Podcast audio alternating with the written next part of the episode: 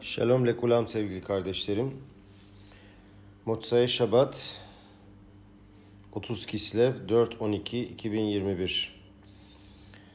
Çok şükür Hanukiya'mızı yakabildik.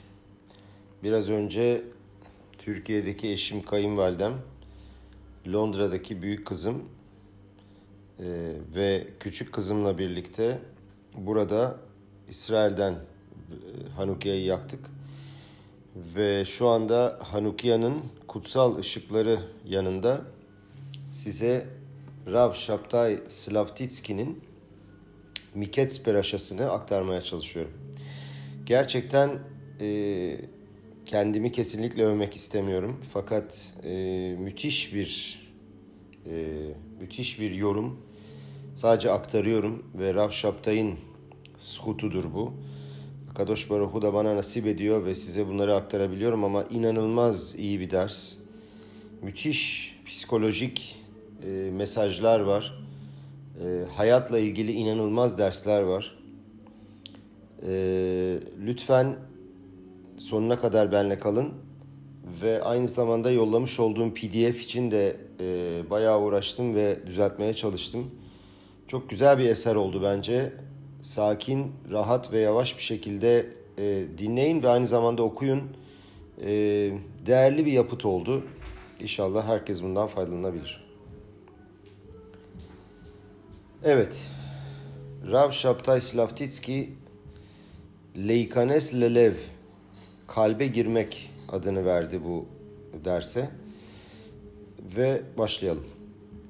Hepimiz Elie Wiesel'i duymuşuzdur. Elie Wiesel Nobel ödülü almıştı ve bildiğimiz gibi tüm ülkelerin başbakanlarıyla ve cumhurbaşkanlarıyla çok iyi ilişkileri vardı. Çok kitapları var. Ve 13-14 yaşlarında Holocaust'u yaşamış olan bir gençti. Şimdi bu travmayı yaşayıp bundan iyileşmek ve bundan çıkmak çok uzun zamanını almıştı. Ve bu yüzden bu travmadan dolayı Yahudilikten bayağı uzaklaşmıştı.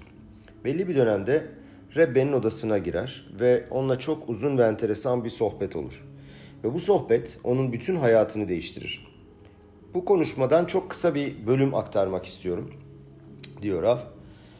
Önce Elie Wiesel girdiği zaman Rebbe'nin odasına biraz tartışmak istedi. Yani sorgulamak istiyordu. Hani niye Kadosh Baruch'u Holocaust'u gerçekleştirdi? Tabii bunu biz konuşmayacağız ama o kendisi onu heyecanlı bir şekilde sormak istemişti Rebbe'ye. Bir süre sonra Rebbe ona sorar. Der ki, niçin geldin buraya? Ne istiyorsun? Çünkü Rebbe'ye giren herkes bir şey isterdi. Yok dedi. Her şeyim var. Çok şükür hiçbir şeye ihtiyacım yok. Sohbet devam eder.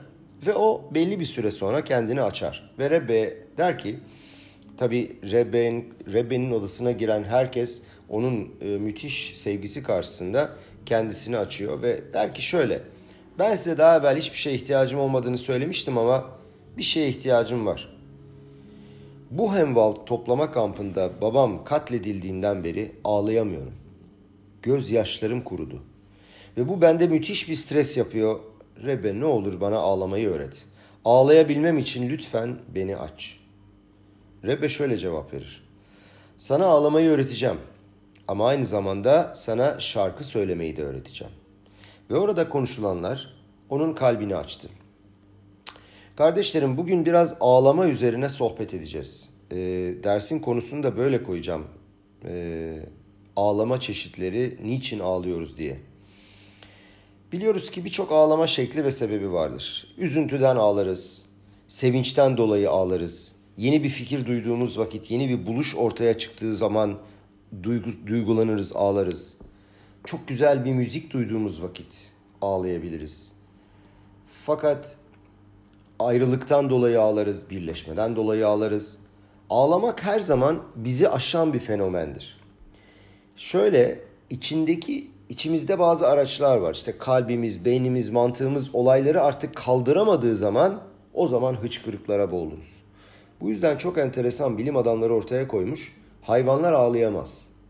Ağlama kabiliyetleri yok çünkü belli bir safhada onlardan gizli olan bir şeyden daha derin bir olay yok. Yani kişinin içinde derinde çok bir şey varsa ve ben ona bir şekilde dokunabiliyorsam veya karşımdaki veya herhangi bir olayla o madlik, yani o böyle bir yanıyorsa bir şekilde, o zaman ve benim içimdeki araçlarım, beynim ve kendim bunu sindiremez hale geldiğimde, işte o zaman o alama gerçekleşiyor. Gelin bu haftanın peraşasını öğrenelim ve başından göründüğü kadarıyla muazzam bir trajedi geçmiş olan bir adamı inceleyelim. Tora'nın anlattığına göre Yosef HaTzadik çok ağlamış. Ama bakalım niçin ağlamış? Yosef'in başından birçok korkunç şey geçti. Çok genç yaşta annesini kaybetti. Kardeşi Binyamin annesini tanıyamadı. Kardeşine destek olması gerekiyordu çünkü diğer kardeşleri ondan nefret ediyordu. Sadece onu sevmiyorlardı demek mümkün değil çünkü hatırını bile sormuyorlardı. Lo yahlu dabro le shalom. Radak şöyle söylüyor, diyor ki onunla konuşurken hep bir münakaşa üslubuyla konuşuyorlardı. Normal bir ilişkileri yoktu. Ona şalom bile diyemiyorlar. Düşünebiliyor musunuz? Evde kardeşlerinizle, abilerinizle yaşıyorsunuz ve size hiç kimse merhaba bile demiyor. Bir şey söylediklerinde böyle bağırır, çağırır, tartışma gibi. Nasıl bir ortamda yaşamış Yosef HaTzadik? Çünkü ikiyüzlü değillerdi. Diyor ki ağızları başka, kalpleri başka, konuşamıyorlardı. Bu yüzden de gerçek içlerindeki nefreti yansıtıyorlardı ve ona merhaba bile demiyorlardı. Düşünün, normal işleri var, tüccarlar, çobanlar, işte bir şeyler alıyorlar, bir şeyler satıyorlar filan. Bu konuda bile Yosef'le konuşmuyorlar. Yosef ise buna karşılık kendi açısından onlara son derece büyük bir sevgi duyardı. Ve bunu şöyle anlıyoruz, onları aramaya gittiğinde, babası onu gönderdiğinde, o adamla karşılaştığında, ki Gabriel Mele Malach diyorlar onun için, şöyle sormuştu. Et ahay anime bakeş. Kardeşlerimi arıyorum. Buna karşılık abileri ona kardeşleri gibi bakmıyorlardı. Onu bir yabancı, hatta yabancıdan da daha öte bir şekilde onu hissediyorlardı ve sonunda onu yakaladılar kardeşleri, kuyuya attılar ve onu öldürmek istediler başlangıçta. Reuven onu kuyudan kurtardı ve sonra onu sattılar. Önce Midyanlılara, Midyanlılar da Mısırlılara sattılar, sanki bir eşya gibi. Mısırlılar da onu Potifar'a sattılar. Orada da köle oldu ve o evde çok şükür başarılı oldu. Yazılı olduğu gibi ve holma şeyeşlo babayt natan beyado. Yani Potifar evinde ne iş varsa Yosef'e bıraktı çünkü gördü ki müthiş bir başarıyla her şey onunla beraber bereketleniyordu. Potifar'ın karısı karakterine bürünen Yetzerara ona yaklaştı ve onu zayıflatmaya çalıştı. Bir taraftan ona dedi ki eğer benim istediklerimi yaparsan seni zengin ederim. Ama yok yapmazsan seni mahvederim, hapse attırırım, hayatını zindana çeviririm. Onu hep baştan çıkarmaya çalıştı. Ve her gün değişik kıyafetler giyiyordu. Sabah, öğle, akşam hep kıyafetlerini değiştirirdi. Tek onun baştan çıkarabilmek için. Gelin Yosef HaTzadik'in geçirmiş olduğu duyguları bir gözden geçirelim. Düşünün şimdi. Kardeşlerinin o muazzam nefretini geçirdi. Kardeşleri onu öldürmek istiyordu. Sonunda vazgeçip onu sattılar. Köle oldu. Tam biraz başarılı olacağım, hayatım biraz sakinleşiyor derken bu sefer kadın gelip onu baştan çıkarmaya çalıştı. Ve düşünün, eğer o hatayı yapmış olsaydı, yani kadınla birlikte olmuş olsaydı, oranın en zengin kişisi ve başarılı kişisi haline gelebilirdi. Ve Mısır'da yaşıyoruz. Ahlaksızlığın, rezilliğin bini bin para. Ve orada böyle bir şey yapsaydı zaten kimse bilmeyecekti. Çünkü Mısır'da bu tip şeyler zaten bilinmezdi, duyulmazdı. Duyulsa bile kimse bir şey demezdi. Düşünün, geleceği göremeyeceği bir yerde bulunuyordu. Bulunduğu yerde hiç kimse onu aramıyordu. Hiç kimse onu sevmiyordu. Tek başına 17 yaşında bir çocuk. Babası onun öldüğünü sanıyordu. Bu halde bile o sınavdan çıkmayı başardı. Peki bu sınavı geçmesinin ödülü ne oldu? Hapse attılar. Önce 10 sene, sonra 2 sene daha ilave oldu. Onun ödülü buydu, düşünün. Bora Olam nasıl böyle bir şeye dayanabildi? Nasıl hissetti bu çocuk? 17 yaşında bir çocuktan bahsediyoruz. Bütün bunları başından geçen kişi Tanrı'ya isyan etmez mi? Ne yaptım ki ben? Ne hata ettim? Sınavda sağlam durdum diye mi bunlar başıma geldi? Ne için bunlar başıma geliyor demez miydi? Bugün Yosef gibi bir karakteri psikoloğa götürsek, başından geçenleri ona anlatsak, kesin psikolog bize der ki bu adam büyük bir depresyon içinde olması lazım. İntihar etmek istiyor ve artık uçurumun kenarında, sanki böyle birisi çat diye onu itecek ve uçurumdan aşağı atacak gibi. Veya bütün dünyaya sinirlenen, Yosef bütün dünyaya sinirlenen ve herkesten nefret eden, herkesi öldürmek isteyen bir terörist de olabilirdi. Bu kadar başından çok şey geçmiş. Bir tek kendisine merhamet eden, sadece üzüntülerini ve sıkıntılarını düşünen, başka hiç kimseyi düşünmeyen bir adam haline gelebilirdi. Fakat Yosef nasıl bir insandı? Gelin bugün Yosef'in söylemiş olduğu 4 kelimeye konsantre olalım. Bu 4 kelime bütün resmi çerçeveyi değiştirdi. Bu 4 kelime sadece Yosef'in karakterini, bizdeki imajını değiştirmiyor, onun da durumunu değiştiriyor ve bu şekilde milyonlarca kişinin durumunu değiştirdi. Neydi bu kelime? Neydi bu 4 kelime? Yosef daha evvel bahsettiğimiz gibi hapisteydi. Efendisi olan Sara Tabahim de onun patronuydu ve ne yapacağını o söylüyordu, o karar veriyordu. Tora'da yazıldığı üzere Yosef baba boker vayarotam ve eynam zoafim. Yusuf sabahleyin yanlarına geldiğinde Yosef onların oldukça tedirgin olduklarını fark etti. Yani yüzleri kötüydü. Vayişal et sarisey paro aşerito bamişmeret beyt adonav lemor. Madua pneyhem raim ayom. Bu 4 kelime bu. Bunu çok tekrarlayacağız. Madua pneyhem raim ayom. Niçin yüzleriniz kötü bugün? Paronun kendisiyle birlikte efendisinin evinde tutuklu bulunan memurlarına sordu bu soruyu. Niye yüzünüz kötü? Bu cümleyi her okuyan kişi şöyle bir resmi kendisine çizip senaryoyu görsün. Orayı şöyle bir düşünelim, kendimize bir tasvir edelim. Çünkü biz bazen Tora'yı kelime kelime okuyoruz ama hikayenin içine tam olarak giremiyoruz. Çünkü her şeyi anlamamız mümkün değil. Şöyle düşünelim. Hapishanede bulunan bir mahkum. Acaba yüzü kötü olmaması için bir sebep mi var? Yüzü tedirgin olmasın mı? Adam hapishanede, ne olacak ki daha fazla? Adamlar tatilden mi döndüler? Ne soruyorsun adamlara? Tabii ki yüzleri kötü olacak.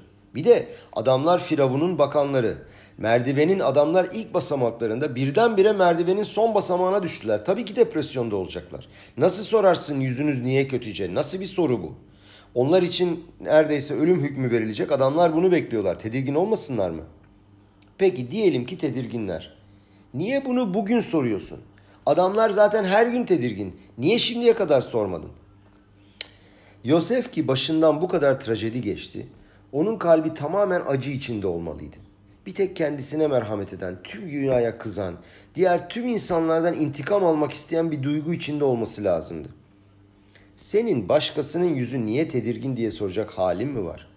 Diğer insanlara dikkat edecek, onları düşünecek halde misin? Böyle bir durumda geri kalan herkesin artık görünmez olması lazım. Sadece kendini düşünmen lazım. Düşünün, hapistesin ve 10 senedir oradasın. Bir de onlar çok yüksek seviyede bakanlar. Halbuki sen orada kölesin. Sen gidiyorsun, onların hatırını soruyorsun. Onlar sana bakarlar mı? Seninle ilgilenirler mi? Nereden bu cesareti alıp da onların hatırını soruyorsun ve onlarla ilgilenebiliyorsun? İşte Yosef'in büyüklüğü bu kardeşlerim. Bütün başına gelenlere rağmen kendisine benim ne ihtiyacım var diye sormadı. Bana ne şekilde ihtiyaçları var diye sordu. O bu dünyada kendisinin bir misyonu var duygusuyla yaşıyor. Asher şlahani elokim. Beni Tanrı gönderdi. Dedi ki kardeşlerine, ben bir proje içindeyim ve belirli bir görevim var. Bazı kişiler vardır bu hayatta. Onlar için aşılması gereken noktalar, meydan okumalar vardır ama challenge'lar vardır. Bu challenge'ın da Türkçe kelimesini bir türlü bulamadım. Bulan varsa lütfen yollasın bana. Edgar İbranicesi. Bunların bazıları meydan okumalardan kırılırlar, yıkılırlar. Bazı kişiler bu challenge'ları nasıl aşacakları ile ilgili bazı çözümler bulurlar. Bazıları buna fırsat olarak bakarlar. Düşünün, iş dünyasında bazen işler çok düşer. Şu anda olduğu gibi bir sürü ekonomik krizler düşer. Ve bu krizlerin bir psikolojik sebep yüzünden düştüğünü sanırsan ve anlarsan ve çıkacağını düşünüyorsan bu senin için bir fırsat demektir. Benim içimdeki gizli olan güçleri ortaya çıkarmak için bir fırsattır. Aslında şu anda hapiste Yosef. Sinirlenmek, isyan etmek ve depresyona girmek için bütün sebepler mevcut. Ama o kırılmış olan notalardan bir müzik yaratmak istiyor. Japonya'da buna benzer müthiş bir sanat var. Bir zamanlar bir Japon imparatoru varmış ve meşhur bir çay bardağı törenleri, seremonileri var onların. İmparatorlardan bir tanesi o çok sevdiği çay bardağını alır ama bardak kırılır. Bu bardağı çok sevdiği için onu tamir edilmesini ister. Yapıştırırlar fakat hiç hoşuna gitmez. Bir tanesi gelir, altın parçalarını alır, onu yapışkan bir madde ile birleştirmiş. Ve bu bardağın parçalarını altın yapışkanla birleştirir. Daha sonra ve çok beğenir. Daha sonra Japonya'da bu bir sanat haline gelir. İlgili olanlar bilir. Kırılmış olan bir takım araçları bu altın yapışkanla yapıştırıp tam haline getirebilmek. Ve bu eşyaların çünkü hiçbiri birbirine benzemez. Hepsi kendi başına orijinal. Çünkü hepsi başka bir şekilde tamir edilmiştir. Bu kırılmış parçaları yapıştıran o yapışkanların her bir çizgisi farklıdır. Düşünün, kırılmış olanı alıp onu tamir ederek eski kırılmamış halinden daha güzel bir şekle getirmek. İşte Yosef buydu. Neydi onun gücü? Hasidut'ta açıklandığı üzere onda Yesod karakteri vardı. Daha önce bunları konuştuk. 3 tane güç vardır. Önce Kohot Aelyon'a yüksek güçler Hohma, Bina ve Daat. Sonra da 7 tane karakter gücü vardır. Kohot Shel Midot, Chesed, Avrahma Avinu'ya karşılık, Gvura, Yitzhak Avinu'ya karşılık, Tiferet, Yaakov Avinu, Netzach, Moshe Rabenu, Hod, Aaron Kohen ve Yesod, Yosef HaTzadik ve Malhut, David Amelech. Yosef gücünü Sfirat Yesod'dan alıyordu. Nedir bu Sfirat Yesod'un özelliği? Yesod temel demek ama burada bağlantı olarak da alacağız anlamını. Ne demek bağlantı? Önce temelin ne olduğunu anlayalım. Bir ev inşa ettiğimiz vakit önce temellerini yerleştiririz. Toprağa kazarız, içine beton koyarız ve bunun için çok büyük yatırım ve para harcarız. İyi de niye içinde yaşamadığım bir şey için bu kadar para harcıyorum? Sonuç olarak biz evin içinde oturuyoruz, temeli görmüyoruz. Ama işte temel evi toprağa bağlar ve bunun sayesinde ev sağlam durur. Temeller ne kadar derin olursa ev o kadar güçlü olur. Bilindiği gibi deprem olan bölgelerde evlerin temelleri çok derine iner. Tzadik yesod olam. Tzadik dünyanın temelidir. Tzadik'in amacı İsrail halkını Tanrı'ya bağlamaktır. Yesod bağlantıdır. Fakat Yesod iletişim değildir. Burada İbranice 2 tane laf var enteresan. Bağlantıyı itkaşrut olarak, leitkaşer, itkaşruttan izah ediyor Rav. İletişim ise tikşoret. Yani itkaşrut ve tikşoret aynı şey değil diyor. Diyor ki bugün sosyal medyada WhatsApp, Facebook bu tip şeyler konuştuğumuz vakit bunlar iletişimdir. Bunlar bağlantı değil diyor Rav. Hatta diyor iletişim bazen bağlantıyı keser. Bugün psikologlar da söylüyor. Eskiden diyor insanlar birbirleriyle çok daha fazla ilişkisi vardı ama WhatsApp, Facebook şu bu çıkınca kişiler artık sadece mesajlarla ve dijital ortamda bir ilişkiye giriyorlar. Ve dolayısıyla gerçek arkadaşlıklar artık çıkıyor. Ve bu yüzden maalesef arkadaşlarımızı değiştiriyoruz. Eşyaları, objeleri birbiriyle değiştiriyoruz. Maalesef eşler bile karısı ve kocası birbirlerini değiştiriyor. Ve boşanmalar çok var. Çünkü bağlantı yok, iletişim var. Yani en itkaşrut yeş tikşoret. İşte bu Yosef'in karakteriydi. Bu bağlantı Yosef'in karakteriydi. Şöyle bir sipur, şöyle bir hikaye anlatıyor Rav. Diyor ki çok meşhur bir eğitimci getirmiştik diyor. İsmit Suriel, Anvers şehrine. Ve bu materyali nasıl aktaracağını çok iyi bilirmiş. Ve eğitimcilerimizle birlikte büyük bir toplantı yaptık ve onlara bu işin nasıl olması gerektiğini izah etti. Ve bizim öğretmenlerimiz dediler ki lütfen bir ders versinler bize. Öğretmenler dışarıda durdu, bir sınıf seçildi. Tabii çocuklar İbranice konuşmasını bilen öğrencilere bir ders verdi. Benim oğlum da o sınıftaydı diyor Rav. Dersten sonra oğluma sordum. Nasıldı ders diye. Acaba kendin her zamanki öğretmeninle bu hoca arasında bir fark gördün mü demiş. Merak ettim fikrini diyor. Çünkü 8 yaşında bir çocuğun çok enteresan ve derin fikirleri olabiliyor. Şöyle söylemiş. Demiş ki benim öğretmenim kendisine yüksek sesle öğretiyor. Bu hoca ise bizimle birlikte öğreniyor. İşte bağlantı budur kardeşlerim. Çocuklarla bağlantı kurmak, birbiriyle bağlantı kurmak işte budur. Karşısındakinin gözlerinin içine bakarak onu dinlerken acaba ben ona ne cevap vereceğim diye düşünmeyeceksin. Onu anlamaya çalışacaksın.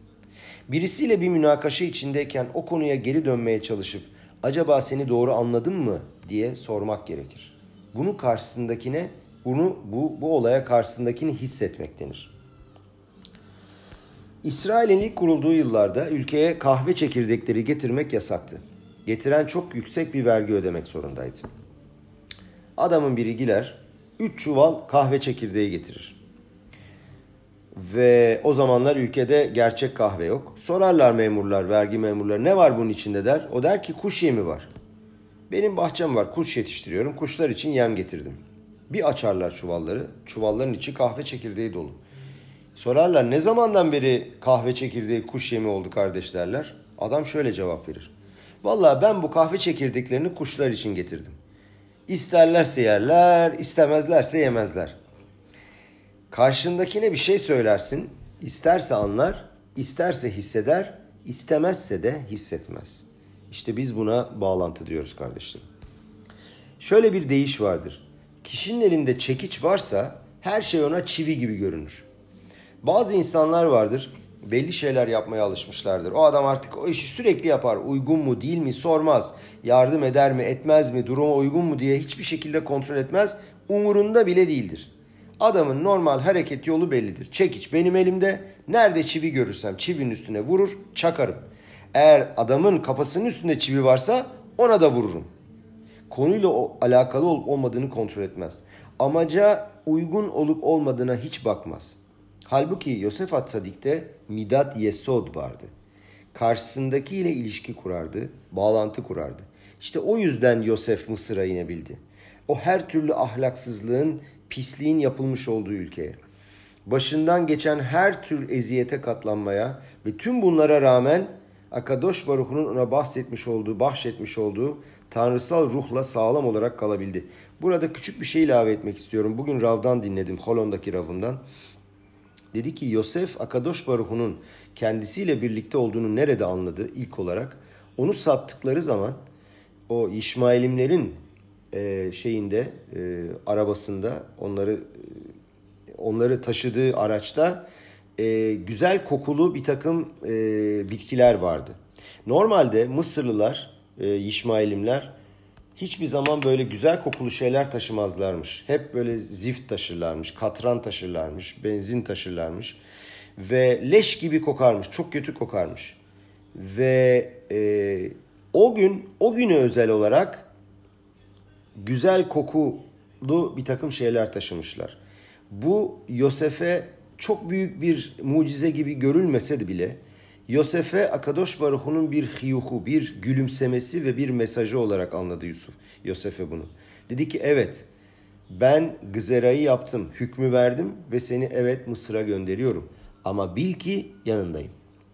Bil ki seninle birlikteyim ve her zaman seninle birlikte olacağım. Yosef bu mesajı aldı ve bu güçle, aldığı enerjiyle Mısır'a inip bütün bunları yapabildi. Ve geriye dönelim konumuza. Hapishanede o iki kişiyi gördüğü anda Yosef şu pasuğa bir daha bakalım. Madua pneyhem raim ayom. Niçin yüzünüz bugün kötü? Onların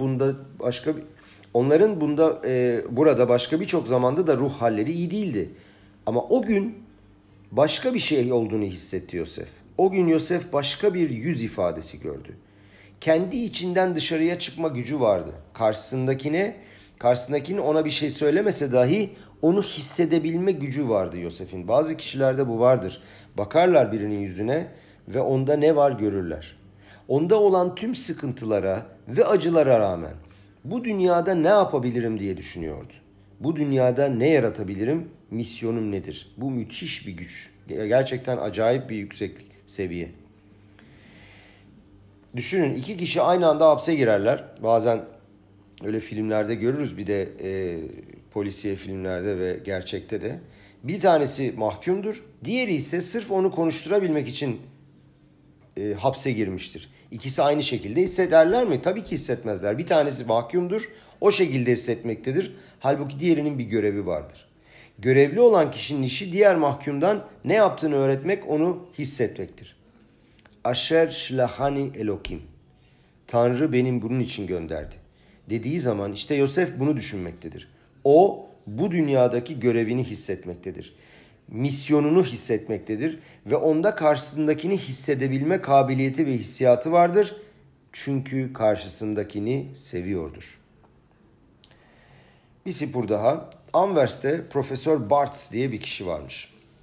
Ve Rav'la çok iyi ilişkileri varmış. O hem meşhur bir profesör, tıp doktoru, hem de çok iyi bir konuşmacıydı. Sorduk ona öğrencilere ne öğretiyorsun diye ve sormuşlar kendi asistanını nasıl seçersin diye sorduk. Hani çünkü ona şahsen bir şeyler öğretiyorsun. Ve her profesörün bildiğiniz gibi yetiştirdiği, uzmanlaştırdığı birkaç tane doktor vardır ama birkaç tanedir sadece. Bu kadar olamaz. Ve neye göre seçiyorsun bunları diye sorduk ona. Dedi ki, onlarla konuşuyorum ve onlara soruyorum. Acaba insanları sevip sevmiyorlar mı? Onu öğrenmeye çalışıyorum. Çünkü eğer karşısındakini seven bir doktorsa hastasını hissedebilir ve onun hastalığını bulabilir. Fakat haz ve halila eğer onu sevmiyorsa, çok akıllı ve zeki biri de olsa onun hastalığını teşhis edemeyebilirsin. Bu yüzden birçok kere çocuklarla doktora gittiğimiz zaman doktor anneye sorar. Ne düşünüyorsun çocukta acaba ne var diye. Çünkü annede öyle bir annelik içgüdüsü var ki doktordan çok daha hissedebilir ve anne durumla ilgili öyle noktalar söyler ki doktora, doktor bu şekilde hastalığı çok daha iyi teşhis edebilir. Maalesef zamanımızda kendisini iyi hissetmeyen çok insan var. Ve bazı insanlar bunun hayatlarının bir parçası olduğunu düşünüyorlar. Hep şikayet ederler. Niye böyle oluyor, niye bu benim başıma geliyor diye. Böyle karamsar insanlar vardır, tanırız bu insanları. Ve bu insanlar mutlu birini görürlerse soruluyorlar. Bugün hangi ilacı aldın? Nasıl olur da yüzün böyle gülüyor, yüzünde böyle ışıklar saçıyor? Çünkü o şikayet etmenin, sürekli her şeyi eleştirmenin ve surat yapmanın sanki hayatın bir parçası olduğunu düşünüyor. Dolayısıyla mutlu birini gördüğü zaman ya onun ilaç aldığını ya da yalancı bir dünyada yaşadığını düşünüyor. Yosef bize bunun tam tersini söylüyor. Karşımdakine ben nasıl yardım edebilirim diye düşündüğüm andan itibaren o kendi küçük limitli kutundan, dünyandan çıktığın anda birdenbire bambaşka bir dünyayı ortaya çıkarabilir ve keşfedebilirsin. Elohim asayet adam yaşar. Tanrı insanı doğru ve dürüst yarattı. Ve hemma bikşu heşbonot rabim. Ne büyük bir derinlik var bu cümlede. Tanrı diyor ki, ben seni düzgün bir şekilde yaşattım. Doğru ve dürüst bir şekilde yaşattım. Temiz, iyi, mutlu. Fakat maalesef sen bu gerçekleri kaybediyorsun. Bizim kendimize sormamız gereken soru kardeşlerim, biz hangi bölüme odaklanıyoruz? Yamuk olan kısma mı yoksa düz olan kısma mı? Aslında biz doğduğumuzdan itibaren doğru ve temiziz. Bizim derinliğimizde iyilik var ve biz ondan kaçsak dahi kendimize yalan bile söylesek o ta derinde kalbimizin içinde duruyor ve bizi bekliyor. O bekliyor ki düğmeye basalım. Ve bu sayede onu içimize alalım, hissedelim ve dışarı çıkarabilelim. O her zaman bizim içimizde. Bu iyilikten hiç kimse aslında ayrılamaz. Onu terk edemez ve ondan kaçamaz. İnsan onu unutmuş gibi davranabilir ve onun var olmadığını ve var olması için hiçbir sebep olmadığını iddia edebilir. Fakat o vardır. Kadosh Baruch insanı her saniye, her an yeniden içindeki iyilikle birlikte tekrar yaratır. Kişi her an içine doğru göz atabilir, bakabilir ve o içindeki iyiliği görebilir. Veya iyiliği yok eden bu prosesi görebilir. O kötü düşünceleri, o kafamızın içine soktuğumuz davetsiz misafirleri görebilir. Eğer biz bu içimizdeki kötü düşüncelerden kurtulabilme kabiliyetimizi kullanabilir ve gerçek yaratılışımızdaki iyilikleri bulup hissedebilirsek ve buna inanabilirsek içimizdeki o şeyleri ortaya çıkarız ve açılırız. Eğer ben o müspet karakter özelliklerimi kullanabileceğime inandığım anda, onları faaliyete soktuğum anda işte doğru yola girdim demektir. O içimizdeki düzgün adama sarılma eylemimiz tamirat dünyamızın, böyle tercüme ettiğim olama tikun, bu yola girmenin bir parçasıdır. Ve biz o durumu, o negatif ve karamsar bir takım psikolojik ifadelerle her ne kadar negatif bir şekilde tanımlamak istesek de o içimizdeki iyilik noktasından kaçamayız. Buradan şöyle bir noktaya geçmek istiyorum. Yosef'in şahsi kurtuluş noktası yani Geula Pratit kısmı nerede başlamıştır? Bu dört kelime yüzünden. Bu basit dört kelime. Nasıl muazzam bir güç ve enerji var. Nasıl asalet ve yüce gönüllülük gizli bu dört tane kelimenin ardında. Madua pneyhem raim ayom. Ne müthiş kelimeler. Bundan sonra Yosef kendini zorluyor.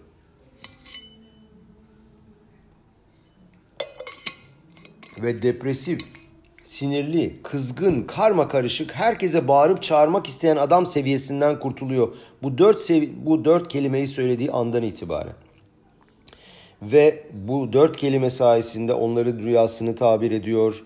Firavun'un rüyasını tabir ediyor. Bunun sayesinde kralın veziri olmayı hak ediyor. Ve bütün bunlar sonucunda açlık ve kıtlığın yapmış olduğu zararı önlüyor ve milyonlarca insanı açlıktan kurtuluyor.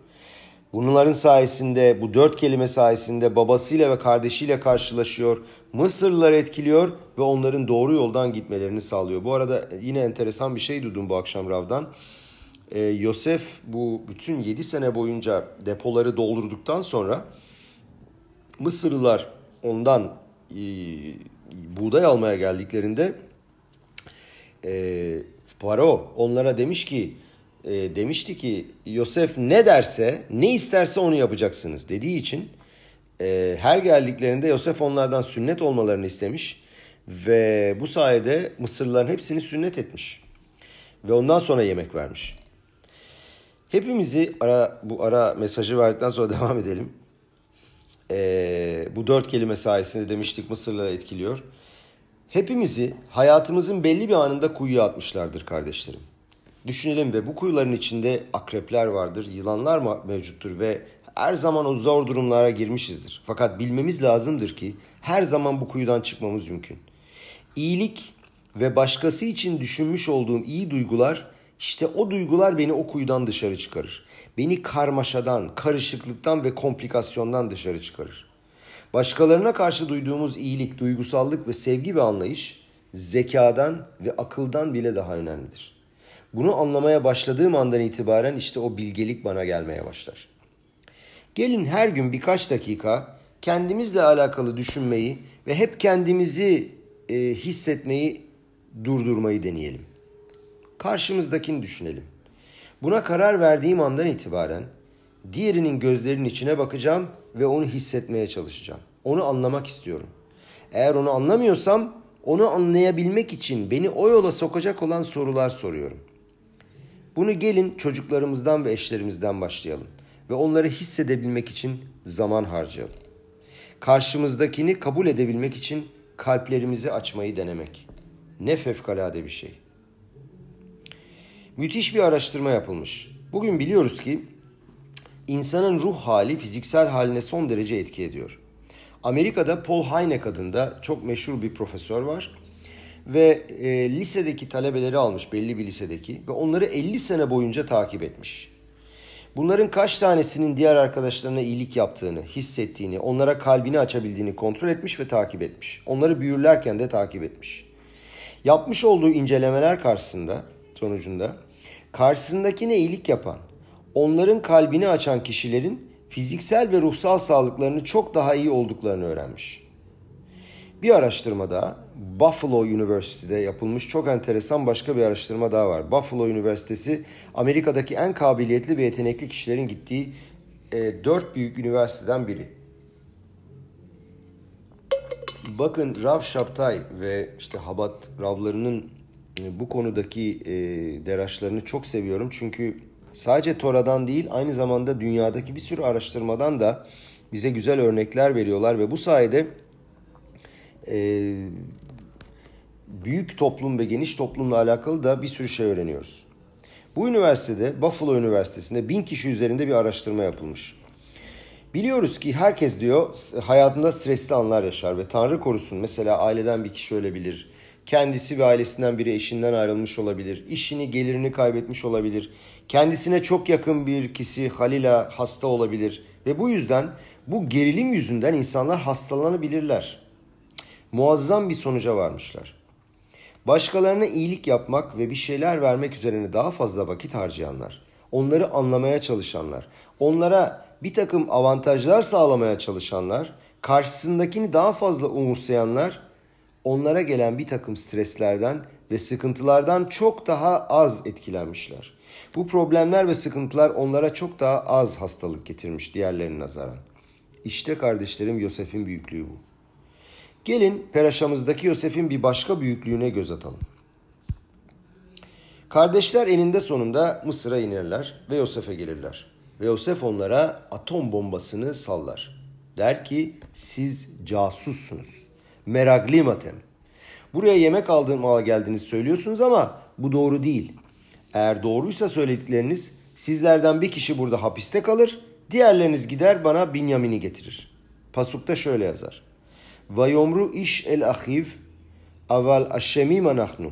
Alahinu asher rainu tsarat nafşo beythanenu eleynu ve lo şamanu alken ba aleynu atsara azot. Birbirlerine şöyle dediler. Tam tercüme. Aslında kardeşimiz sebebiyle gerçekten de suçluyuz biz dediler. Bize yalvarırken onun ızdırabına şahit olmuş ama dinlememiştik bu sıkıntıda. İşte bu yüzden başımıza, bu sıkıntı da işte bu yüzden başımıza geldi. Fakat onlar Yosef'in kendi lisanlarını anladığını bilmiyorlardı ama Yosef anlamıştı. Vayisov mealem vayevk. Dönüp uzaklaştı ve ağladı. Niye ağlıyorsun ki Yosef? Yosef ağladı çünkü üzüldüklerini gördü. Onlara merhamet etti. Şimdi başka biri olduğunu düşünelim. Yosef'in yerine başka biri olsaydı, görüyorsun ki senin rüyan gerçekleşti. Kardeşlerin sana geldiler. Senin önünde eğildiler. Bu senin rüyandı zaten. Onlara kızgınsın. Ve bu kızgınlığın çok normal. Doğal. Başkası olsa onlardan intikam almak bile isteyebilirdi. Diyebilirdi ki siz beni kuyuya attınız, sattınız ama bakın ben neredeyim, siz neredesiniz? Diyebilirdi. Peki bütün bunlara rağmen niçin ağlıyorsun Yosef? Çünkü Yosef'te eziyet duygusu yok. Kendisinde olan bir sıkıntı yok. Onlardan intikam almak da istemiyor. Böyle bir isteği duygusu yok. Ben haklıyım duygusu da yok. Sadece onların üstünde olan bir merhamet duygusu var. Onu aşağılayan, onu öldürmek isteyen, onu satan, onu neredeyse cehennemin dibindeki bir hapishaneye düşmesine sebep olan kardeşleri için merhamet duygusu var. Ve onlar için ağlıyor. Yosef çok duygusal bir adamdı kardeşlerim. Tora'da 7-8 kere ağladığını okuyoruz. Tora'da bu kadar çok başka bir ağlayan karakter yoktur diye düşünüyor Rav. Ama acaba niçin bu kadar hisliydi? Niye karşı bu kadar hassastı? Yosef karşısındaki için hassastı. Tüm çekmiş olduğu sıkıntılara karşı karşısındaki için hassastı. Bunun ne kadar bir yüce gönüllülük olduğunu göstermek istiyorum. Gadlut nefeş. Hayatta başımıza gelen sıkıntılar ve eziyetler bizi maalesef çok düşük seviyelere düşürebilir. Vayarevotanu amitrim. Basit anlamda bize kötülük yaptılar. Ama yorumcular şöyle soruyor mefarşimler. Niçin vayarevotanu dediler de vayareulanu demediler? Çünkü diyorlar ki bizleri kötü yaptılar. Bize etmiş oldukları eziyetler ve onlar yüzünden başımıza gelen sıkıntılar yüzünden biz kendimiz kötü olduk ve kötülük yapar hale geldik. Bunu anlatmak için bir sipur daha anlatıyor. Çok etkilendim bu sipurdan. Yine Elie Wiesel hakkında. Amerika Birleşik Devletleri'nde Algeminer diye bir gazete varmış. Ve bu gazetenin editörü de birçok ders veren izliyorsunuzdur. İngilizce bilenleriniz bakıyordur. Arav Yosef Jacobson'ın babasıymış.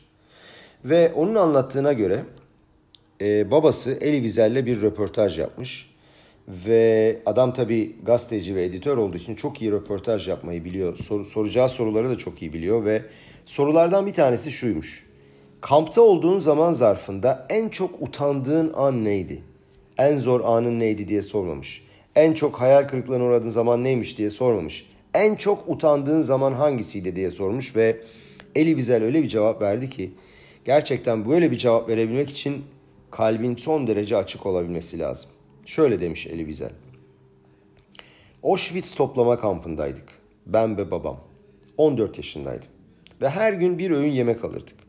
İşte adına ekmek denilen bir tür ekmek. Çok sert ve kötü kokan bir ekmek. Bir de adına çorba dedikleri simsiyah, kötü kokan, patates kabuklarından yapılmış olan bir tür sıcak su. Düşünün 200-300 gram ekmek ve bir kap çorba.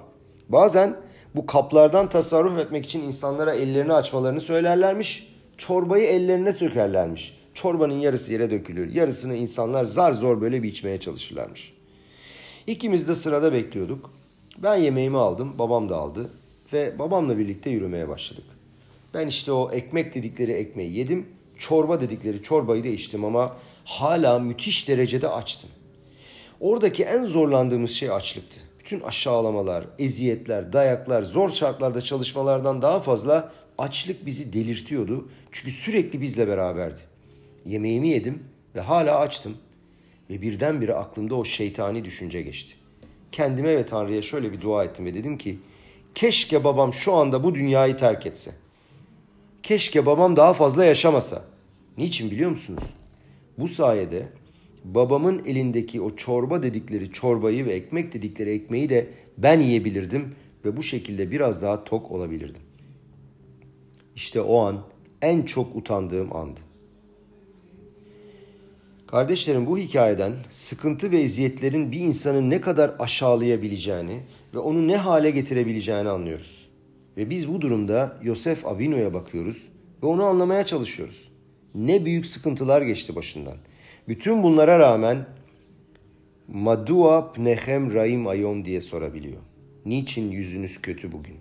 Bütün bunlarla birlikte kardeşleri onun karşısına gelip evet biz hata yaptık demelerine rağmen onlara dedi ki siz bana kötülük yapmadınız. Tanrı beni buraya gönderdi. Benim size, aileme ve tüm Mısır'a iyilik yapabilmem için Tanrı beni buraya gönderdi. Siz bana hiçbir şekilde kötülük yapmadınız. Daha da etkileyici bir hikaye şöyle. Babası ölür, Yaakov Avinu ve daha sonra Yaakov Avinu'ya Me'arat-a Mahpele'ye gömerler ve sonra Mısır'a geri dönerler ve kardeşleri der ki şimdi bizden intikam alacak. Babamız yaşarken bizden intikam alamadı çünkü babamız vardı. Şimdi alacak. Ve ne dediler ona? Dediler ki babam bir vasiyetname bıraktı. Kot omru le Yosef ana sana peşa ahiha ve hatatam ki ra'ag maluha ve ata sana la peşa avdey eloe aviha. Yosef'e şöyle deyin. Lütfen kardeşlerinin sana kötülük yaptıklarındaki kindarca davranışlarını ve günahlarını bağışla. Şimdi lütfen babanın tanrısının kullarının bu kindarca davranışını bağışla. Bu vasiyetname diyor ki lütfen onları affet. Ama Yosef tabii ki biliyordu yalan söylediklerini. Yosef biliyordu ki eğer Yaakov Avinu bir vasiyetname bırakmak isteseydi bana bırakırdı.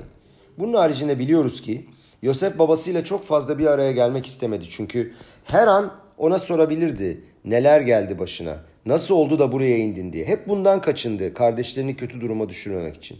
Yani bunun yalan olduğunu biliyordu. Pasuk ne söylüyor? Vayefk Yosef bedabram elav. Bu söyledikleri yüzünden Yosef ağladı.